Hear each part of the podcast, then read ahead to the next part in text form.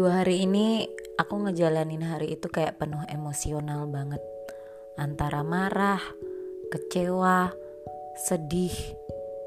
Dan aku itu bukan tipe kalau orang yang kalau misalkan kesal sama orang itu langsung marah-marah enggak.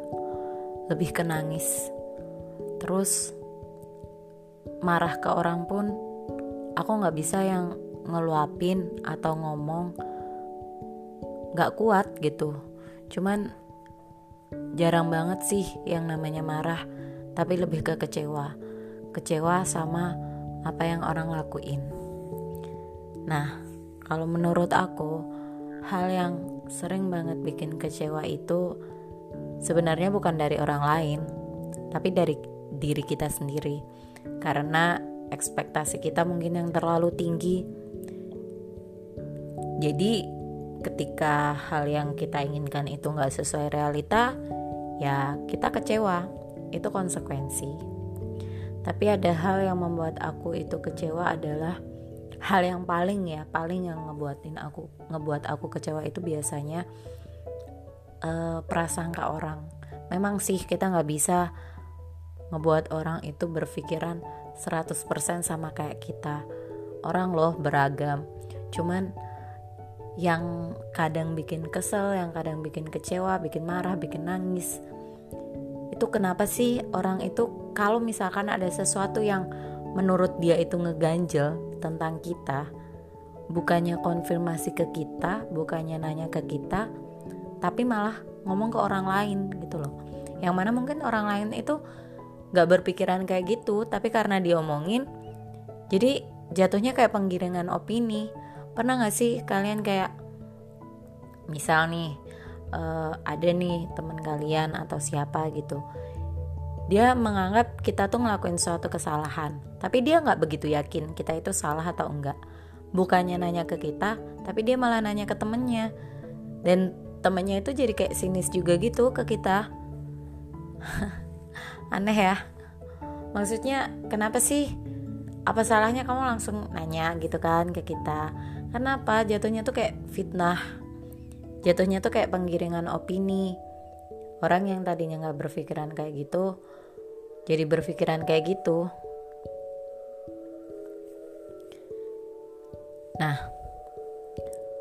kalau menurut aku ya, kalau misalkan kalian lagi ngadepin hal kayak gitu, ya udah sama aja sih kalau kita keluar-keluar ngasih tahu kebenaran itu cuman ngebuat diri kita seakan-akan emang salah. Jadinya ya kalau aku ya kalau aku pribadi aku, karena aku ngalamin kayak gini nggak cuma sekali sih. Eh, nggak uh, cuma di aku ada juga orang yang ngalamin hal yang sama cerita ke aku gitu kan. Ya aku uh, cerita apa yang aku lakukan terserah dia mau ngejalin atau enggak karena kan pasti uh, situasinya nggak sama lah ya kalau di aku aku pilih satu orang yang aku percaya untuk aku ceritain kebenarannya. Jadi dia kayak semacam tameng gitu. Kalau misalkan nggak benar kayak gitu. Tapi mau orang itu menerima mau enggak itu udah bukan lagi urusan aku gitu. Mau dia mengajak banyak orang untuk uh, mengiyakan opininya dia itu udah bukan urusan aku. Pun kayak ada tem adalah orang yang cerita gitu kan ke aku tentang dia tuh merasa kayak difitnah. Jadi dia pernah ngeluarin statement yang mana statementnya itu uh, mungkin kurang tepat. Tapi kan lebih baik ya kalau misalkan langsung dibenerin gitu loh. Apalagi itu sifatnya musyawarah. Tapi itu enggak diem aja semuanya jadi dia juga nggak tahu kalau misal dia itu salah atau statement dia kurang benar. Akhirnya di belakang dong dia omonginnya. Lucu. di belakang dia omonginnya dan itu berlarut selama bertahun-tahun mungkin. Nah, kecewa sih, sedih. Kok gitu gitu. Padahal juga usia nggak lagi muda, bukan lagi anak kecil gitu loh. Udah tau lah harusnya udah banyak ketemu orang kan harusnya paham lah karakter orang. Apalagi ini orang terdekat.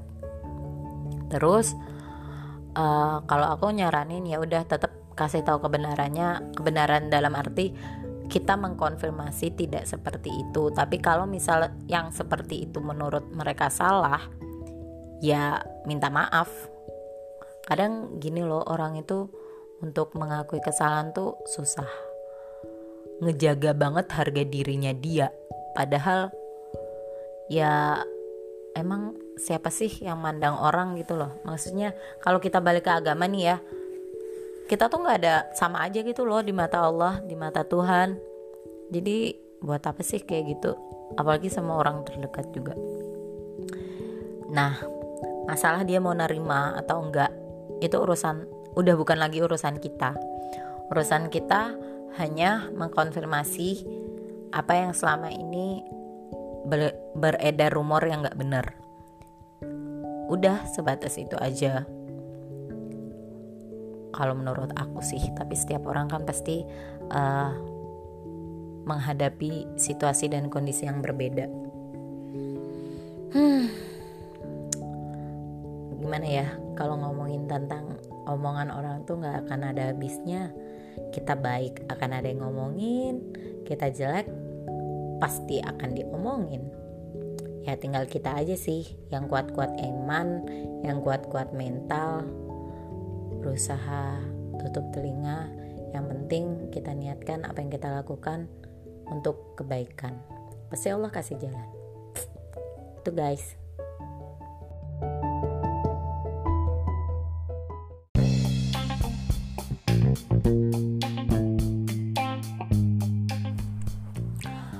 Assalamualaikum warahmatullahi wabarakatuh Ketemu lagi sama aku Nadia Hari ini aku pingin ngebahas tentang lingkungan yang sehat versus lingkungan yang toksik. Jadi, beberapa hari yang lalu aku habis ikut uh, kajian dari Al Ustadz Ransi Al Indragiri. Itu bahasanya tentang istiqomah dalam beribadah di tengah wabah corona. Jadi uh, kayak nerangin gimana kita itu biar bisa istiqomah dalam ibadah uh, di tengah corona ini yang nggak tahu berakhirnya sampai kapan gitu kan. Nah, beliau itu menyampaikan bahwasanya ibadah itu uh, bukan hanya sholat, ngaji, nggak cuman itu gitu loh. Tapi ibadah itu adalah apa yang kita kerjakan. Misal kita seorang pelajar, ibadahnya ya belajar kita pekerja, ibadahnya ya bekerja kayak gitu. Nah, menurut beliau Ustadz Ransi ini uh, untuk kita bisa istiqomah itu kita harus memiliki lingkungan yang sehat. Lingkungan yang sehat itu lingkungan yang kayak gimana? Lingkungan yang sehat itu lingkungan yang bisa menciptakan kegiatan atau aura positif lah jadinya kegiatan-kegiatan positif yang nantinya akan berpengaruh kepada diri kita gitu. Jadi e, ibaratnya tuh kalau beliau kemarin menjelaskan kita berteman dengan penjual parfum kita akan ketularan wanginya. Kita berteman dengan orang ahli batu bara batu bara ahli apa namanya yang api-api gitu loh. Apa sih? Kayak gitu kita pasti akan kepercikan apinya gitu loh walaupun kita nggak kena apinya gitu. Nah jadi uh, itu sama kayak lingkungan toksik. Kalau menurut aku ya lingkungan toksik itu lingkungan yang di mana orang-orangnya itu bermuka dua. Kayak dia di depan kita tuh baik tapi di belakang kita tuh ngomongin gitu loh. Kayak kalau sekarang yang lagi hit tuh uh, Butejo nggak kalau Butejo itu dia nyinyir sih dia nggak bermuka dua dia nyinyir dia emang uh, yang nggak dia sukain ya dia omongin kayak gitu. Nah tapi kalau lingkungan toksik itu menurut aku uh, di di sebuah lingkungan terdapat orang-orang yang memberikan aura negatif. Aura, negatif itu entah itu dengan ngompori sesuatu entah itu dengan uh, mengajak orang untuk pasif atau mengajak orang untuk uh, uh, sebenarnya mungkin maksud dia tidak untuk memojokkan seseorang atau sesuatu, tapi dia seperti uh, jatuhnya penggiringan opini gitu loh. Nah, itu menurut aku lingkungan toksik adalah lingkungan yang terdapat orang-orang toksik di dalamnya. Entah karena mereka iri, entah karena mereka tidak mampu seperti orang lain. Jadi dia kayak ih, tapi kan dia, tapi kan dia kayak ada aja kekurangan orang lain, ada aja kekurangan suatu hal. Padahal toh kita sendiri pasti punya kekurangan gitu loh. Tapi uh, kalau aku mikirnya mungkin dia tidak bermuka dua. Dia hanya ingin membuat keadaan lebih baik. Dalam arti dia nggak mau nih kalau dia tunjukin itu ke orang yang bersangkutan malah jadi perang kayak gitu. Mungkin loh ya ya kita mah positif thinking aja. Tapi kalau aku pribadi sih kalau ada hal yang uh, menurut aku nggak cocok nih ya disampaikan. Kalau perlu disampaikan. Artinya ketika itu kalau nggak bisa artinya ketika itu tidak disampaikan dia akan uh, nantinya akan berakibat fatal. Tapi kalau misalkan enggak, enggak ngaruh di hidup kita, enggak ngaruh di kerjaan kita, enggak ngaruh di belajar kita, ya udah belajar untuk tidak memperbesar masalah aku lagi di tahap kayak gitu sih kayak banyak banget hal yang bisa kita lakuin untuk merubah diri kita, merubah lingkungan kita menjadi lebih baik lagi. Kebanyakan ya, ketika kita ingin sesuatu yang baik, kita itu kayak nuntut, ya nggak sih? Tapi bisa pernah nggak sih kita tuh kayak mikir daripada kita menuntut keadaan, menuntut lingkungan yang baik, kenapa nggak kita yang menciptakan kayak gitu loh? Uh, caranya gimana dari diri kita. Lingkungan itu kan isinya orang-orang ya. Nah orang-orang itu banyak. Kita nggak bisa loh nyuruh mereka itu sesuai dengan keinginan kita. Toh kita juga belum tentu sesuai dengan keinginan mereka gitu loh. Jadi menurut aku toleransi dan komunikasi itu penting banget. Penting banget di suatu uh, lingkungan supaya apa? Lingkungan itu bisa menjadi lingkungan sehat. Pasti ada kok orang yang toksik itu. Tapi apa kita bisa uh, apa namanya? Apa bisa kita merubah dia 100% belum tentu. Jadi kembali lagi ke diri kita kalau kita ingin punya lingkungan yang sehat uh, balik lagi ke yang pengajian Ustaz Ransi itu ketika kita ingin istiqomah kita harus punya lingkungan yang sehat. Lingkungan yang sehat menurut aku bisa dimulai dari diri kita yang sehat. Diri kita yang sehat bisa dimulai dari pemikiran kita yang sehat. Entah itu pemikiran ke diri kita atau pemikiran kita ke orang lain. Jadi just be positif gitu gak sih bahasanya? Pokoknya intinya kita tuh harus berusaha positif gitu loh. Bahkan musibah yang kita dapetin pun itu pasti ada positifnya.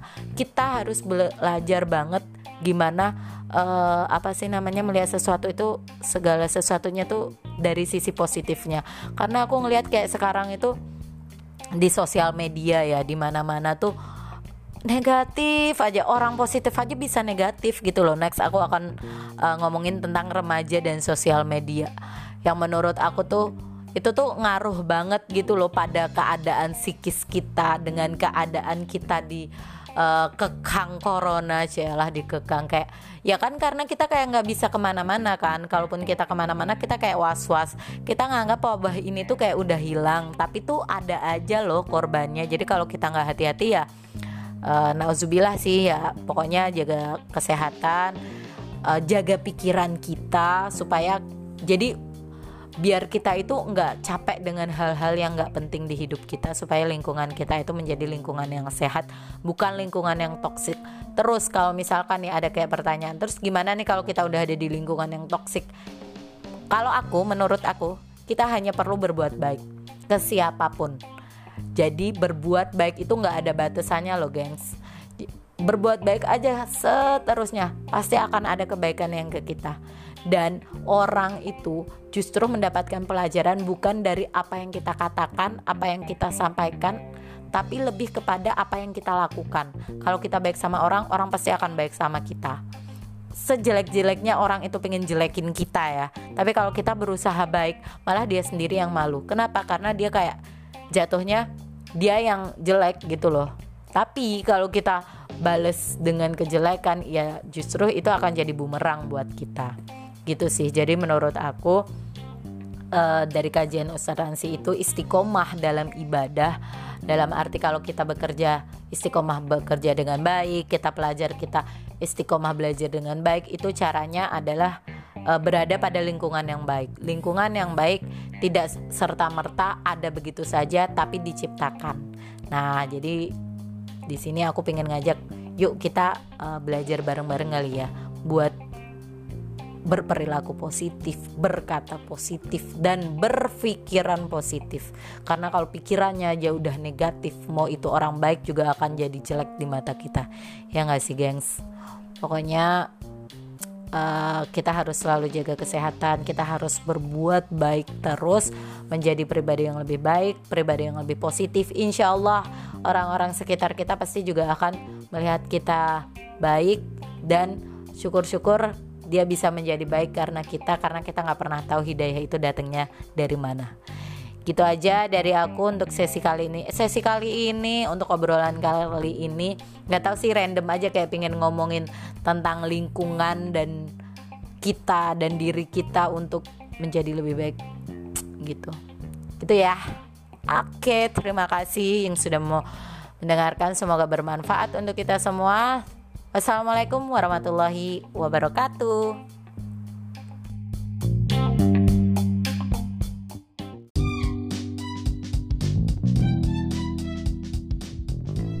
Hai, Assalamualaikum warahmatullahi wabarakatuh. Ketemu lagi sama aku Nadia di episode omongan rada psikologis ini. Aku pingin ngebahas tentang uh, kebahagiaan diri. Karena menurut aku hidup kita ini harus banget wajib farduain bahagia. Baik secara lahir maupun secara batin. Banyak hal-hal di luaran diri kita di luar pemikiran kita itu sesuatu yang bikin kita nggak bahagia. Kayak misal uh, sekarang tuh kayak musimnya tuh banyak banget sesuatu yang cepet viral, cepet trending, padahal itu nggak penting. Dan semakin kita ngebahas kayak gitu, sesuatu yang nggak penting itu akan semakin trending gitu loh. Jadi aku emang nggak mau ngebahas sesuatu yang nggak penting, walaupun itu trending gitu. Jadi uh, di sini aku mau bahas tentang fokus bahagia. Nah, kenapa sesuatu yang yang nggak penting itu cepat trending? Itu sebenarnya balik lagi ke kita. Kita itu suka nggak sih sama sesuatu yang nggak penting? Kalau kita suka, kita akan mencari dan kita akan ketemu. Akhirnya sesuatu yang nggak penting itu akan cepet banget trending. Tapi kalau misalkan kita suka sama sesuatu yang positif, sesuatu yang baik, kita pasti akan dipertemukan dengan sesuatu yang baik juga dan itu akan lebih baik ketika itu yang trending daripada hal yang nggak penting gitu loh. Nah, uh, circle kita, lingkungan kita itu menentukan kita. Katanya seperti itu kan, menentukan penilaian pribadi kita. Kalau menurut aku malah kebalikannya kitanya itu gimana makanya kita bisa diketemukan dengan orang-orang atau circle yang seperti itu sekarang gini deh kalau misal kita ada di circle yang kurang baik lingkungan yang nggak baik nggak sehat tapi kita ada niatan dan kita minta nih sama Allah ya Allah pingin deh aku tuh jadi lebih baik. Pingin deh aku dapat lingkungan dapat circle yang ngedukung aku banget. Paling nggak kita udah niat aja nanti itu yang ngasih jalan tuh Allah gitu loh. Dan menurut aku kebahagiaan yang sejati adalah ketika kita benar-benar masrahin hidup kita, ketika kita benar-benar ibadah di jalannya Allah.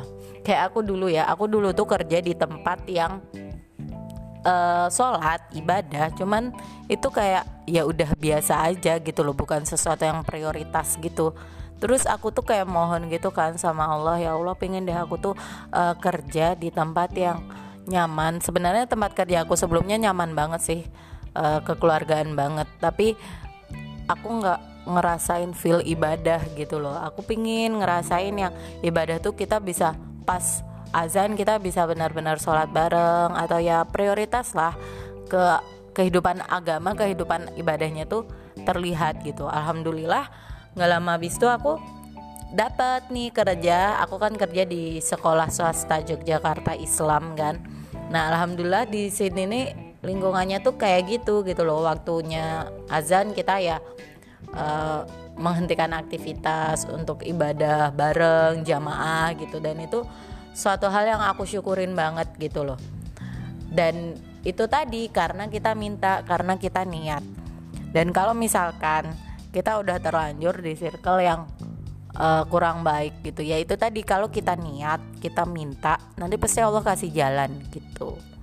Menurut aku ya berdasarkan pengalaman aku dan uh, mungkin beberapa dari kalian pernah ngalamin dan kerasa gitu loh. Jadi kalau dari diri kita sendiri nggak ada niat untuk berubah ya nggak akan ada gitu loh perubahan itu gitu. Dan uh, banyak banget orang ngerasa kayak stres ngerasa kayak depresi. Itu tuh karena ah aku tuh stres deh aku tuh depresi deh. Padahal aku pernah dengar kenapa di luaran itu banyak orang depresi sampai butuh psikolog dan lain sebagainya? Itu karena mereka nggak punya agama. Kalaupun mereka ada agama mereka tidak menjalankannya dengan baik. Sesuatu yang sudah ada pada relnya, pada jalurnya, dia pasti akan aman gitu loh. Tapi kalau kita memaksakan diri kita keluar jalur, itu yang bikin kita tuh nggak bahagia. Itu yang bikin kita itu resah. Jadi uh, stres, depresi itu datangnya dari diri kita sendiri loh kalau menurut aku. Tekanan dari luar iya ada, tapi gimana kita menerima tekanan itu kan balik lagi ke diri kita. Nah, kalau misalkan itu nggak kita mintain ke Allah, kita nggak berlindung sama Allah dari hal-hal dari hal-hal yang kayak gitu, ya udah kita akan hilang aja kayak hilang arah gitu. Jadi uh, ibadah itu kan kalau yang wajib mah nggak usah disuruh emang udah harus kita jalanin ya tapi kan kayak memperbanyak amalan sunnah dikir itu kayak simple banget ah di mana mana juga nyuruhnya gitu. Tapi ketika kita ngejalaninnya tuh dengan senang hati emang kerasa banget tahu di kehidupan kita. Walaupun kita mungkin gak sesukses orang walaupun mungkin kita kayaknya secara materi gak sebahagia orang tapi diri kita loh yang ngerasain kita itu bahagia. Kita tuh seneng aja gitu. Ibarat kita tuh udah minta sama yang punya kehidupan gitu loh. Jadi kita tuh akan ada rasa di mana apa pun yang kita hadapi itu adalah yang terbaik buat kita gitu loh. Bukan walaupun apa yang kita inginkan tidak tercapai gitu. Tapi yang kita jalani adalah yang terbaik. Akan ada rasa kayak gitu gitu loh ketika kita udah masrahin hidup kita sama yang punya hidup. Gitu. Jadi menurut aku udah deh kita tuh uh, stop mikir memviralkan mentrendingkan sesuatu yang nggak penting karena itu hanya akan nambah-nambah pikiran kita gitu loh. Nambah-nambah sesuatu yang nggak penting dan nggak bikin bahagia sama sekali di hidup kita. Dan kalau misalkan kita pingin bahagia kita pingin dapat circle yang baik kita harus punya niat. Kita harus punya niat dan kita harus minta sama Allah. Nanti Allah kok yang kasih jalan gitu. Kita nggak bisa nantuin uh, nanti tuh akan ada rasa kayak oh aku pengen keluar deh dari circle ini. Oh aku pengen atau kita nanti diketemukan dengan circle yang lebih baik. Kayak gitu. Yang penting kita ada niat kita minta. Nah itu nanti biar Allah yang atur kayak gitu. Jadi yuk deh kita mulai sekarang fokus sama hal-hal yang bikin kita bahagia sama orang-orang yang bikin kita bahagia. Tapi ingat jangan menaruh harapan lebih karena sekali lagi ketika kita mengharapkan sesuatu yang lebih kepada orang ataupun hal ketika kita uh, tidak sesuai harapan kita kita pasti akan down. Tapi kalau kita udah masrahnya ke Allah ya Allah aku pengen deh itu aku pengen deh hal-hal yang di situ udah kita minta ke Allah terus kita pasrah. Nanti Allah aja yang kasih jalan walaupun nggak sesuai. Kita nggak jadi di tempat A kita di tempat B. Tapi kita ternyata lebih dihargai kayak gitu misal. Kita lebih merasa berarti gitu. Jadi Yuk kita fokus sama hal-hal yang bikin kita bahagia, bikin kita happy secara lahir maupun batin. Batinnya dulu ya guys yang dibahagiain karena ketika batin kita bahagia, lahir kita itu otomatis akan bahagia. Kita akan lebih mudah menerima uh, makanan-makanan cela asupan-asupan kegiatan-kegiatan yang lebih positif kayak gitu ngebahagiaan batin itu gampang kok kita cuma cukup fokus sama hal yang buat kita bahagia. Hindari hal-hal yang gak penting dalam hidup kita yang gak bikin bahagia sama sekali. Kalau bukan urusan lo nggak usah diurus kayak gitu loh. Sesimpel itu. Tapi bukan berarti nggak peduli ya. Beda loh. Terus juga uh, sama satu lagi kebahagiaan batin yang sejati menurut aku adalah ketika kita benar-benar ngedekatin diri kita sama Allah aku juga masih berusaha di situ sih. Bukan aku ngomong kayak gini bukan berarti aku udah sampai situ enggak. Cuman aku merasakan seperti itu gitu loh. Dan aku pingin kalian juga bisa merasakan uh, apa yang aku rasain bahagia batin itu gimana. Dan mungkin kalian akan bisa lebih menemukan kebahagiaan batin dengan ibadah sunnah dengan mendekatkan diri sama Allah. Yakin deh. Beneran Oke, okay, next kita akan bahas sesuatu yang lebih seru lagi. Makasih udah mau dengerin uh, obrolan pagi ini. Ini pagi ya. Ini tuh pagi hari Rabu.